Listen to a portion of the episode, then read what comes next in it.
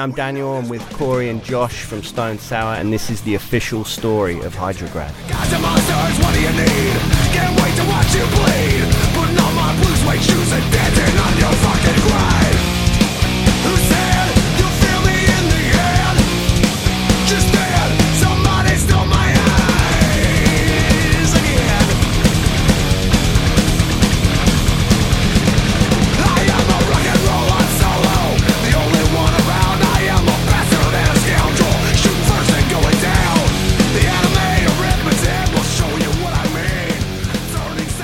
I've gotten to the point where I, I don't just write and, and leave it. Like I'll tweak as we go, and until I feel really comfortable with it. So, at what point do you then go, This is what I've got to say to Josh? For example? Usually, I mean, it's it's in the demo stage. How critical are you? I'm just curious. I'm not looking for dirt, I'm just curious. Oh no! Every once in a while, I'll say, uh, "I don't know about this line," but it's not. It's not very critical. Josh is a big fan of knowing what I'm talking about. Yeah. For the most part. So once I kind of give him where I'm at and the definition of it, nine times out of ten, I'd say you, you back it. We've we've only had a couple of discussions, and it's usually something sometimes more about the more controversial shit or laying back on the swearing because I can be very prof- you know profane, obviously. But he's right sometimes. He's like- no, he absolutely he is, and and I- it's only honestly now that I can really admit it, because sometimes you're just like, oh, this, fuck, this is in my head, and I'm, blah, blah, blah," you know, just that asshole hmm. writer shit. But he's right, you know, and there have been times where it's like I go back retroactively, and I'm like, you know what, you were right for me to, you know, take some of this stuff out hmm. because it took away from the potential of the song. Because people aren't listening to the song now; they're just paying attention to the fact that you fucking screaming fuck all over it it's been a good lesson for me as a writer to to listen to outside because most people think it's just a one-minded thing but it can be good to to let people in and uh, especially people who you respect their opinion but don't tell Josh that because Yes. I can't have that. it's gonna get it's gonna get embarrassing later. Yeah. it's a funny thing, like um, when I was looking into titles and stuff and, and the whole thing about a type A personality. Yeah, yeah. I mean, you are that, the epitome of that. I think, you know, it's somebody that's totally driven, that is working on 40 things at once.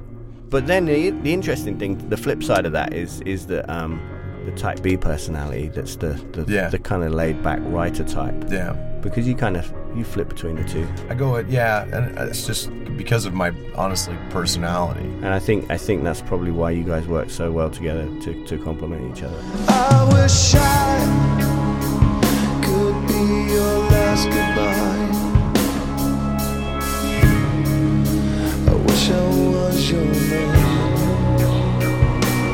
But I'm. Not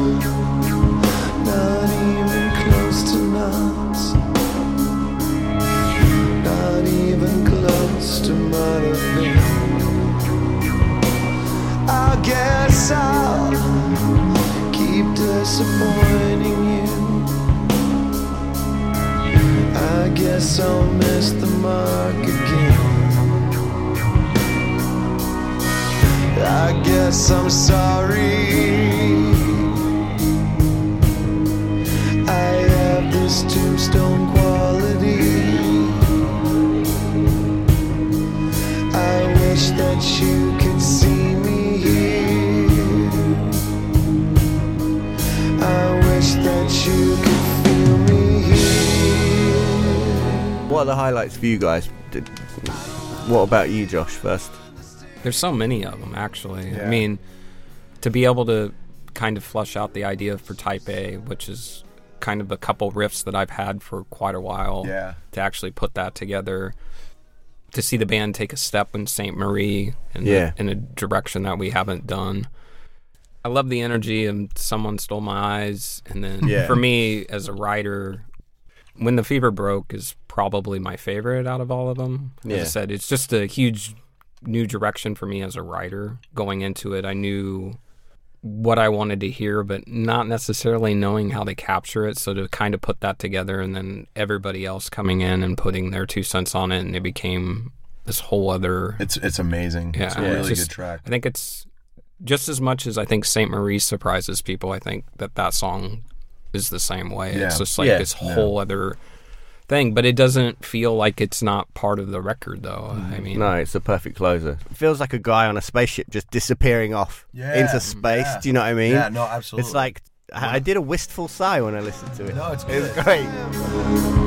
not what I used to be. I know I've rearranged my head. This is life. When I listen to it, I, I see for some reason I just I see electric light. Like I see like little bits of like points of light. You Yeah. know, like like whether it's on machinery or in the distance or whatever, I just see man-made light. It's really strange, you know, but it's hmm.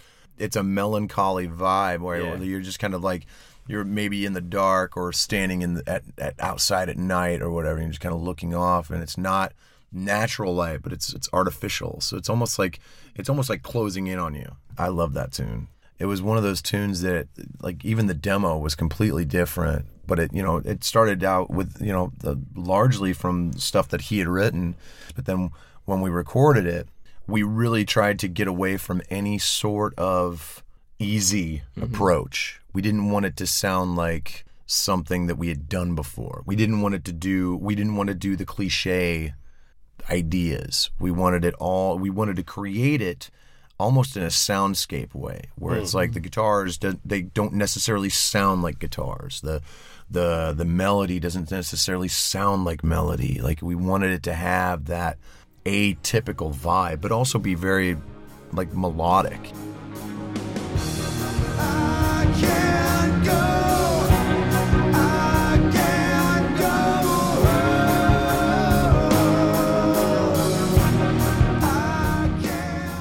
Very gratifying putting that together. You know, we used a lot of like Roy brought in his spaceship of Moog stuff and set up this big command center. Really, man, it was pretty rad. And he and I just went back and forth using like mini Moogs and stuff, and really creating these really cool soundscapes. You guys used a lot of pedals for like the melody and stuff. I mean, going into to that song, we wanted to create a soundscape. In my mind, it you know, I, obviously we don't sound like Pink Floyd, but I mm-hmm. wanted it to sonically sound that epic and big. Mm. And then I approached the guitar. Actually, none of the guitars really that difficult. I I wanted to take almost like the edge type approach to it. You know, so much of what he's playing when he takes when he doesn't have all the effects off, you're like, that's what that is, you know, and it's crazy. so I wanted I had all these pedals and really a lot of those effects for the guitar. I mean, I use like there's like five different guitars that make that that don't sound like guitar, but it, that's what it is. Yeah. It's probably my favorite song that the band has ever done at this Pretty point good, yeah. because it's just so I don't want to take away from the heavy stuff that we've done over the years, but you know, it's just such a new direction. It's not like, oh, here's a different version of 30 3150, you know, basically. yeah. So Yeah. I just feel like now there's this whole new world that's been opened up and, and it helps build, you know, my confidence and now I can write like that. It doesn't always have to be a riff, you know, and hmm. Yeah.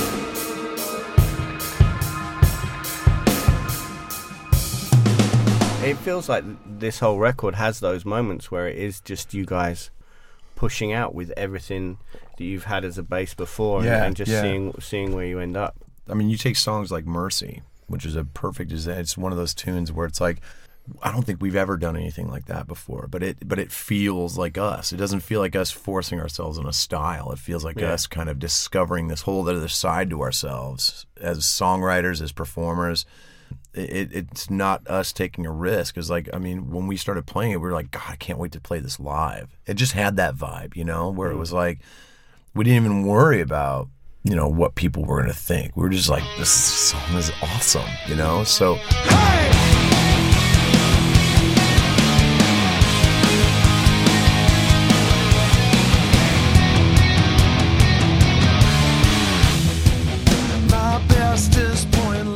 pretty much every song on this album has that vibe.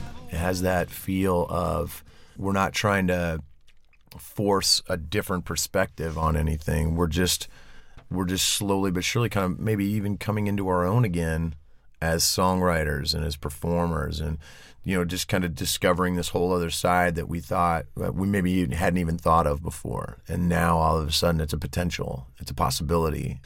Like Saint Marie like Fever. Honestly even like uh, Rose Red which is such a different tune for us. Yeah. and yet still feel like felt so natural tracking it. And it was one of our favorites in the demo stage where it was like this is different but it's awesome. You know it was really cool. Those are the things that like josh said builds your confidence as a writer. It, it, it expands your world to the point where now you're not just stoked about the album you have you're stoked about the potential for the stuff you're going to write later you know? You have that kind of outlook further down the line. I mean it just kind of it writes your history for you